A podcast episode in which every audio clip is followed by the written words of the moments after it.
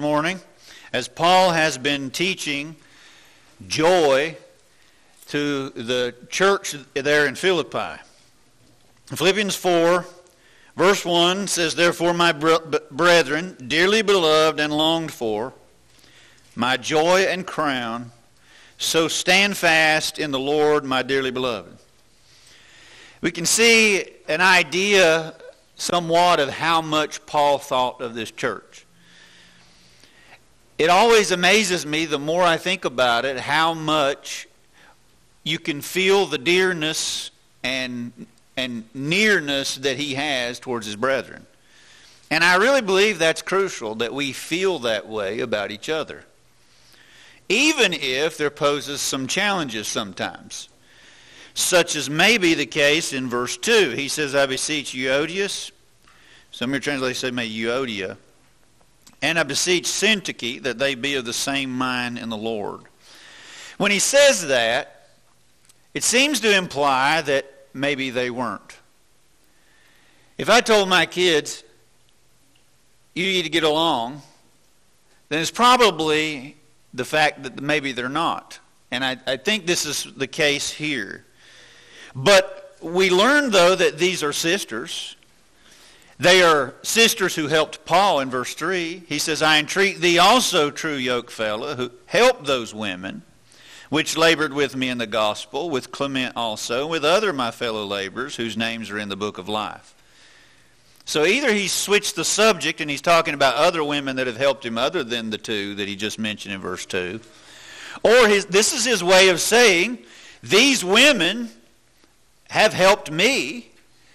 And they're, they're sisters. They're part in, in, in the book of life. They're going to heaven, but there's some kind of an issue of divide between them two. And what we learn is that sometimes well-meaning brothers and sisters may have a difference. Or maybe there's a rift or, or something that's not quite right. In which case, sometimes there needs to be a third party. And that's why he says, help them. There's an advantage sometimes of bringing in a third party. Jesus taught the principle even from the Old Testament and established it that out of the mouth of two or three witnesses every word will be established. He also taught that whenever there's a fault with one and another, if there's a trespass, what you should do is you go to that person alone. That's the order in Matthew 18. Oftentimes, the reason why things do not get solved in the best way is because that is broken somewhere. If we would follow those principles, they're really simple. How do you deal with differences among people? Well, if the, there's a problem with someone, the very first step that you have is not go tell this person, not go tell that person, not write it in this paper, not put it on social media, not go here, not go there. Go to that person. That is the order. If that was followed, then we would be following what Jesus said in Matthew 18. Now, the aim there is get that solved. That's the aim, is be reconciled to the brother. If, if they've wronged you, go tell them. Don't tell everybody else, tell them. You don't need to go tell the preacher. You don't need to tell the elders yet. They don't even need to be involved. It's just between you and somebody else. And so if you have a problem with them, go to them. That's Jesus' way of dealing with that. Now, if they repent, forgive them. Problem solved. See how quiet? You see how contained that is? And how easy that is if that is, if that is followed? If, though, they decide not to listen, then take one or two more. One or two more is a small amount. You, don't, you still don't need to go to everybody. You still don't need to put it on social media. You still don't need to do all of those other things. You, you simply go to the one. Or you bring one or two. One or two. That's a limited amount. Now, if you want to bring in the one or two could be a preacher or an elder, but not necessarily. And so at this point, it's only these. Here's the third party, though. One or two third parties. To hear the matter, hear both sides, make reconciliation. And then the hope, again, the aim is, is that there's a reconciliation. Problem solved. Again, it should not go any further than that. You've gained your brother.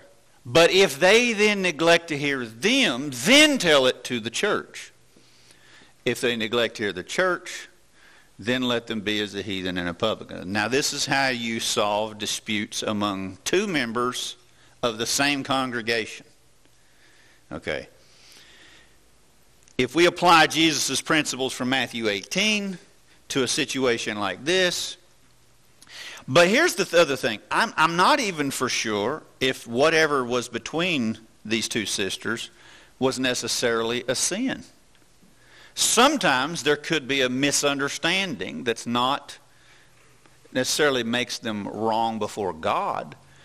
However, what we should see is we're not just wanting to just get along.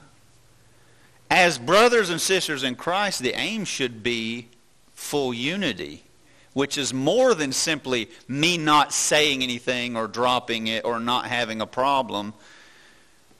It should be that I want to be of the same mind with you. If I sense that something is off, something is wrong, there should be a, an act of seeking to make that right.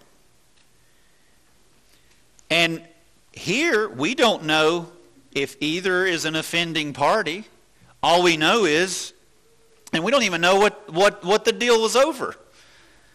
Uh, but what we have here is someone being told to help them. Now, what I might add, uh, think about and other principles that the Bible gives in how to help, say, two parties get along. We are to be peacemakers. God is a, a peacemaker. Jesus is a peacemaker. We need to be peacemakers to be like him. Not peace at all cost. If there is a sin, the sin needs to be dealt with and repented of. But that, again, that should be the aim. But if it's not a matter of sin, it's just a misunderstanding or some other personality conflict, then there might be times where we learn to let those things go. If, if those are not something written, if it's just an opinion, Perhaps there should be a leaving each other uh, to, to be themselves if, if there's no sin involved. And accept each other as they are. If there's sin involved, then the sin needs to be repented of. But he says to help those women. Now, I think there's some other principles that we need to consider. That if these two sisters had helped Paul, that was a good thing. We don't need to exaggerate problems and blow them out of proportion and make them bigger than what they are. Little things sometimes can fester and they grow. And they, and they, the, they grow into a bigger problem because we start imagining things in our head. We start assuming the worst in the other person. And we jump to conclusions. I believe it's biblical for us to say, recognize Proverbs gives a few uh, recommendations and wisdom uh, factors about this. A whisperer separates chief friends. Isn't it amazing how you can have two who were close at one time, but word gets out, and then all of a sudden, now they're not close anymore, and now there's a, tr- a trust broken because word was spread. So one, one feels slighted. Whispering can harm great relationships. So be very careful not to do that. Don't betray the trust and don't be spreading gossip or sowing discord. God hates such things. He abhors it. Any kind of any effort d- designed to divide or put any kind of barrier between one brother and another or one sister and another, is wrong. God hates that because he wants us to be in unity. So don't be a whisperer or talebearer. Love seeks to cover a multitude of sins. Now that doesn't mean sweep it under the rug, but it means contain it. If I love you and I know something about you that's private, then if if I really love you, then I want to keep that as private as possible because I care about you. And if I put myself in your shoes to love my neighbor as myself, I really wouldn't want someone telling something about me that I didn't want spread, even if it was true. And so I, I believe that sometimes we make excuses for gossip. We might say, well, it's true. Well, it doesn't make it right to gossip, even if the facts are true. Love seeks to cover all transgressions. Not as in pretending like it's not there. That's not the idea of covering it. But, but seeking reconciliation with a person with God. Now, if the rep- full repentance is made, then you don't spread it. Then love would say, let's keep it as, as quiet as possible. Nobody else needs to know about it. That, that is the aim of Matthew 18. Another thing is, if let's suppose there is a, two sides to an issue, and there always are. If there's two people involved and there's a dispute or there's something between them, I can guarantee you each side has their own point of view. Now, I've got to be careful if I'm the third party. If, if one comes to me but they have not approached the other yet, I think I need to stop them. I think I should say, have you approached them yet, the one that you have the problem with? If they have not, then I need to tell them, okay, before I hear the rest of this, you need to go to them privately as Jesus taught. Before we continue to, uh, to, to discuss this, I want you to go talk to them. I think that's the best way to handle it, rather than me hearing the hearsay. And also, I think we have to be careful that the Proverbs say the first person to plead their case seems to be right. So, so think about this for a minute. Have you ever had a case where someone said something to you? Because this is a brother or a sister, you tend to believe them because they're not the type of person who would be lying. So you believe it. But you've already jumped to a conclusion. You heard that side of it, and you haven't heard the other side yet. So wisdom would say, wait before you jump to any conclusions. Hold that, take that into account, what you've heard, but recognize the other person's side of it needs a, they need to be heard before you jump to those conclusions.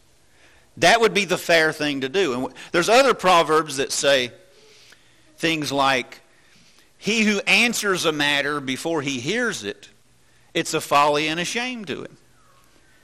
So let, let's suppose someone comes to me and it's a brother or a sister and they say something to me about some situation.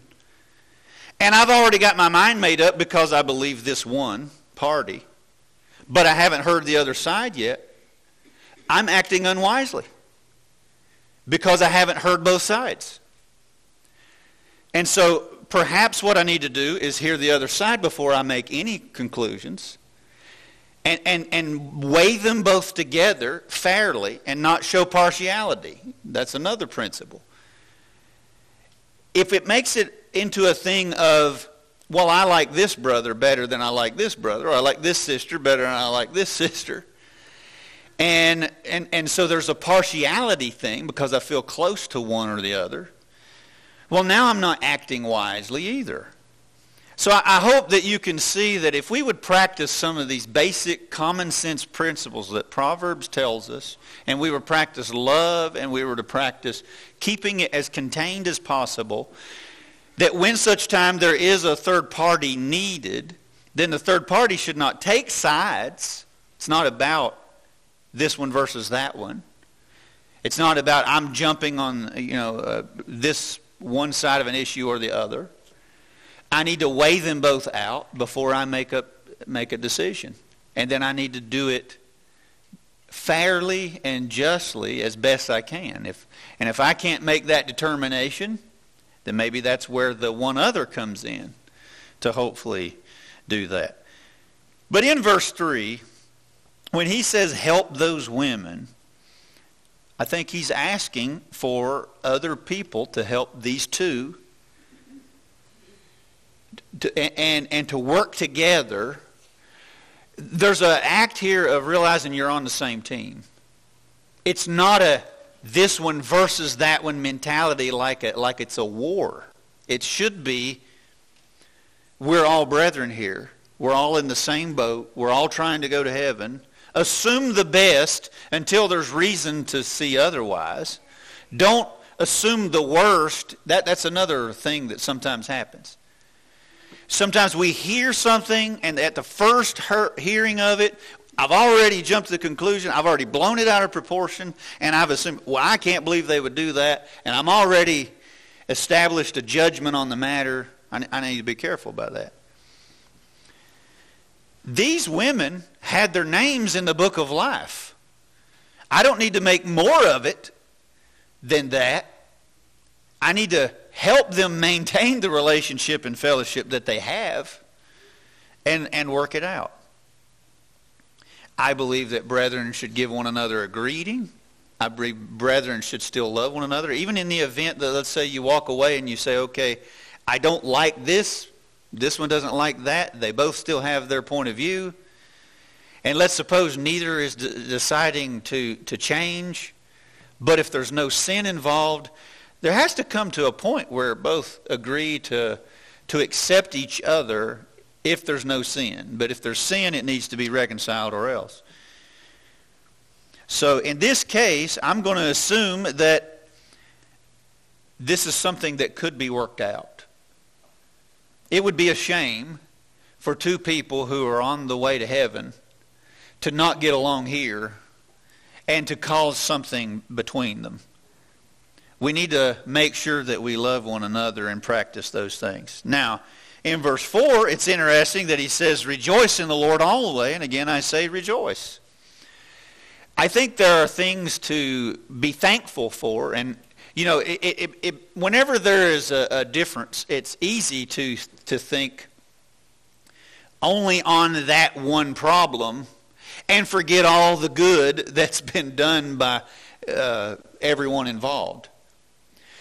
We ought not be the kind of people who have the laser focus on the fault, and then we forget the good as a part of it. Uh, think about what is good and rejoice in the Lord.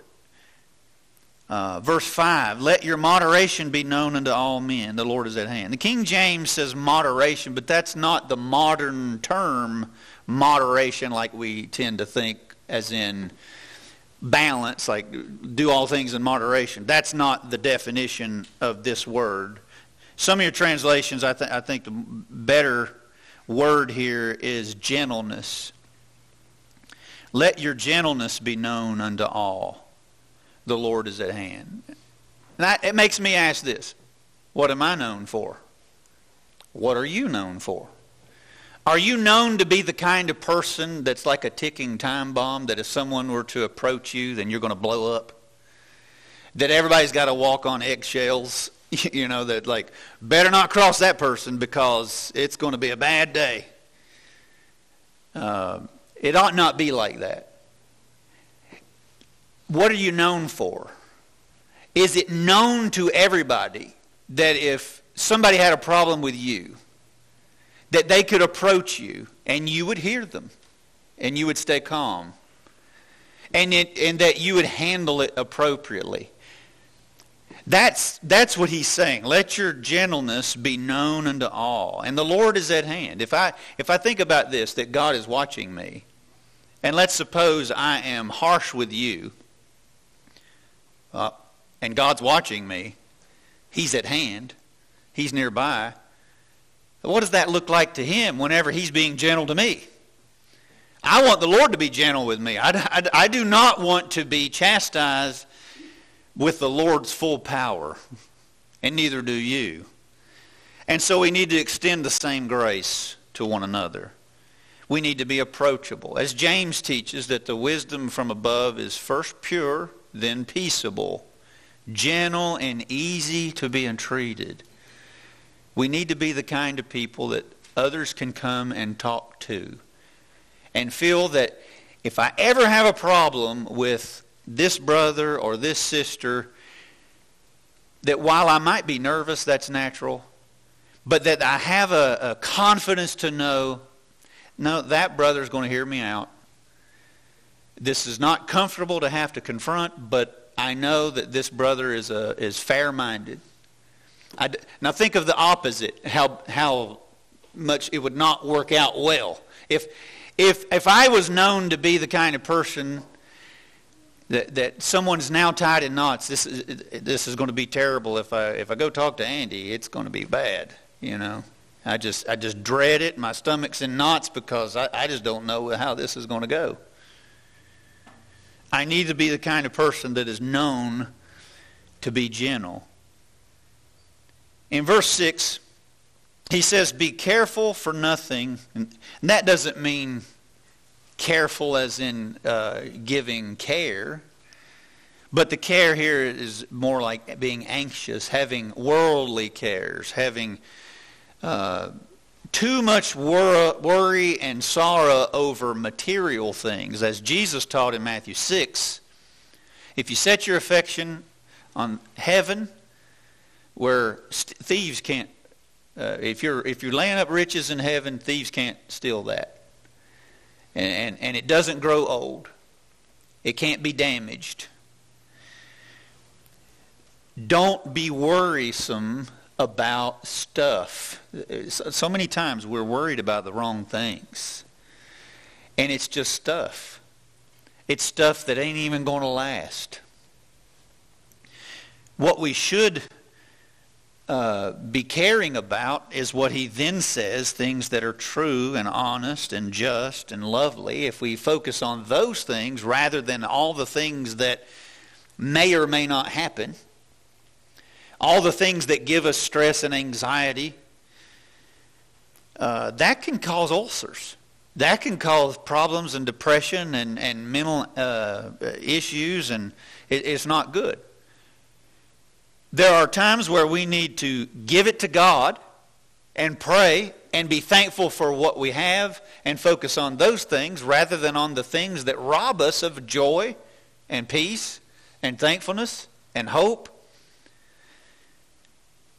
You know, if I'm uh, going to sit down at night and I'm going to watch the news, then what, and if that gives me anxiety because of all of the things that the news has, then maybe perhaps what I need to do is recognize that that's not healthy for me. If it's robbing me of sleep because I am thinking about this, or, I'm scrolling social media right before I go to bed, that, that's a terrible recipe to keep you awake. But rather, what you got to do is think about things that are true and lovely. Put so much of the right things in your mind so that the, the other things that wants to rob you of joy and happiness and, and, a, and peace with God, don't let it have a place. Think so much about the other things that it, those other things don't even have time. And if, if you know this in yourself that you have a, a, a, struggle with this, my advice would be to put down the things that's causing the stress and the anxiety and avoid those things. If, if any influence, whether it's whatever you're watching, who you're around, who you're listening to, what books you're reading, whatever you're taking in, if that has an influence to invade your peace of mind, then you need to not let that thing take your mind hostage. You, you need to take ownership that you are in control of your mind, that you should decide what goes in your mind, and not allow the way the world thinks to creep into the way you, that you're taught to think. Isn't it interesting that while the disciples were afraid they're going to die and they're on a boat and there's a storm, that Jesus is sleeping? And how he was able to do that well, one is he's the master of the universe. He has all things in his hand, and he upholds everything by the word of his power. I'm sure he's got it covered. So, but if I have faith in the one who can do that and who can calm the sea and uh, things outside, then I need to learn that there are a lot of things outside of my control. There are things that God can control and I can't. I can pray about it. I can ask God about it and know that He knows my needs and He's heard it. And at some point, I got to leave it in His hands and let it go. Express it. If I have a doubt, if I have a worry or an anxiety, express that to God. Pray about that. But then leave it there. And then me focus on things that I can focus on, things that I can control. And that is my own influence, what I'm putting in my head or what I'm saying or what I'm doing. Verse 9 Those things which you have both learned and received and heard and seen in me, do, and the God of peace shall be with you. Paul is not saying, you know, this is easier said than done. Don't do like I do. I'm sitting here in the jail. I'm under house arrest in Rome, and, you know, like, woe is me. You know, it's just terrible and I don't see any end to how it's going to go. Don't do like I do. You, you, you have peace now, you over there in Philippi. No, Paul is saying, follow my example. And, and, and the marvelous thing about this example is you look at the things Paul has been through, you look at all the things he has experienced, and what he is currently experiencing as he's writing this, being under house arrest, this is not a man who has everything out here in the world going perfectly for him. And yet, the man is a thankful man. And yet, he, is, he, he seems like a joyous man. And so he's saying, Follow my example. I want to be to the point where I could say, as Paul did, on how to think about worry about anxiety or about being thankful, about having the right mindset of joy and peace, follow me. I want to be the kind of person that I could say that. And you want to be the kind of person that you can say, follow me. Be like me. You'd be better off if you would follow my example in this. That's, that's what Paul was able to do, and we, we need to be able to work towards the end of doing the same thing. Verse 10 But I rejoiced in the Lord greatly, that now at the last your care of me hath flourished again, wherein you were also careful, but you lacked opportunity. Not that I speak in respect of want, for I've learned in whatsoever state I am therewith to be content. I know both how to be abased, and I know how to abound. Everywhere and in all things I am instructed both to be full and to be hungry, both to abound and to suffer need. I can do all things through Christ, which strengtheneth me. When I think about this, Paul's re- what is Paul doing? He's looking at the bright side of things. He's a very positive person. He's thankful for the things that he does have, not dwelling on the things that he doesn't. And because of that, that's allowed him to be a very contented man. The problem is, so many times, it's easy for us to never be satisfied.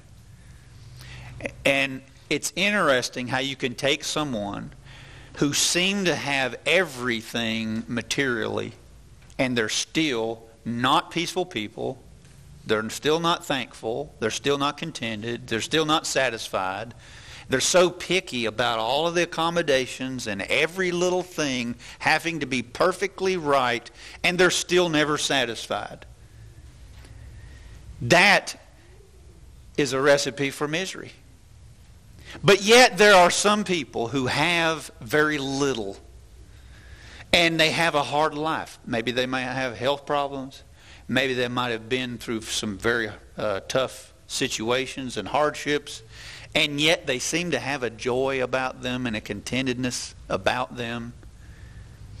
I'm going to say that it's less about the circumstances and the environment and what happens to them, but more about what happens between their ears. What happens in their mindset, how they choose to think and react to it. It is an amazing ability that God has given us to focus on things like this, to be contented. Paul is, is not bringing this up because he's wanting them to give him more money or more material help. He's wanting to acknowledge their gifts to him but he's not saying, I, am bringing this up because I want you to give more. He's bringing it up because he wants to thank them. And he's also saying he's learned to be content. Now, I think if Paul could be content while being under house arrest, what's stopping me? What's stopping me to be content in my stage in life? Am I only going to be happy when I get this thing that I'm working towards or when I reach this thing that I'm wanting? And then whenever I get that, now I move on to something else. There's nothing wrong with working towards things. There's nothing wrong with having goals and ambition in and of itself. But in the meantime, be thankful for what you do have. Be thankful for where you are. Count your blessings. Paul says, I know how to be abased and to abound. Now, some people, I, I, guess, may struggle with one of those. It might be that it's whenever I, I have more, than now I'm, it's hard for me. Or, or may, maybe whenever uh, I, everything's are going well, you know, I tend to get relaxed and, and or something like that. And then other people, they're only reaching out to God when they're in need. And then they get comfortable again, and then, and then they go back to some bad habits or something. Or some people, they tend to uh, may, maybe struggle with one of these, but he's learned to do both. He's learned to be without, and he's learned to have all that he needs. And when he says, and to abound, I, I, I, st- I have to wonder how, how much of an abounding actually was that in Paul's circumstances. So he has to be a thankful person to reach a point that he could say, I'm full. I don't really need anything else. I have all I need. When he says in verse 13, I can do all things through Christ which strengthens me, I don't think he's talking about uh, trying to accomplish something. I think he's talking about in the circumstances of having what he needs or, or, or having less or any of the hardships, he can get through it as long as he's got God. And I think that's a powerful thing. Is focusing on having God in your life, having him in your fellowship, being right with him, if God is with me, it really doesn't matter as much whatever else happens to me or what others say about me or what they do to me. As long as I have God in my life. I think the most powerful example of this, other than Paul, would be Joseph. In the Old Testament, he was sold into slavery, but it says the Lord was with him. He was betrayed by his brothers, and they were hate, he was hated and he was robbed of his livelihood and his life. But yet the Lord was with him. And then he was put in jail because he was accused falsely, and yet the Lord was with him. If I have the Lord with me, no matter where I'm at, can I be content? And can, can I be content with God? Is God enough for me to be thankful for? Or do I have to have all of these other material things? Verse 14, notwithstanding you've well done that you did communicate with my affliction. Communicate here, some of yours may support, say have fellowship or support or have partnership. The Greek word here for fellowship is talking about a partnering in giving to a saint or to a preacher. Sometimes people, when they hear the word fellowship, they think food. We need to get out of that mindset and think more spiritually. In Scripture, the word fellowship is not food. Fellowship is a spiritual thing. What I would invite you to do is try to search everywhere where the word fellowship is mentioned in the New Testament and notice how it's always spiritual. It can be supporting a preacher or a, or a needy saint in the gospel with money. It can be a sharing in the gospel and helping each other, whether by prayer or by uh, helping in the labor and work itself. It's the idea of joining hand in hand in, in the same cause. That's the idea of fellowship. And that's what he's talking. He's, he's thankful that they had given to him and that they were the only ones who gave to him at certain times. So in verse 15, you Philippians know also that in the beginning of the gospel, when I departed from Macedonia, no church communicated with me as concerning giving and receiving, but ye only. That's the fellowship he's talking about, is the giving and receiving of what he needed. Verse 16, For even in Thessalonica you sent once and again into my necessity, not because I desire a gift, but I desire fruit that may abound to your account. He's letting them know, I'm not saying this so you give more to me. I'm saying this because I want to thank you. Verse 18, But I have all and abound.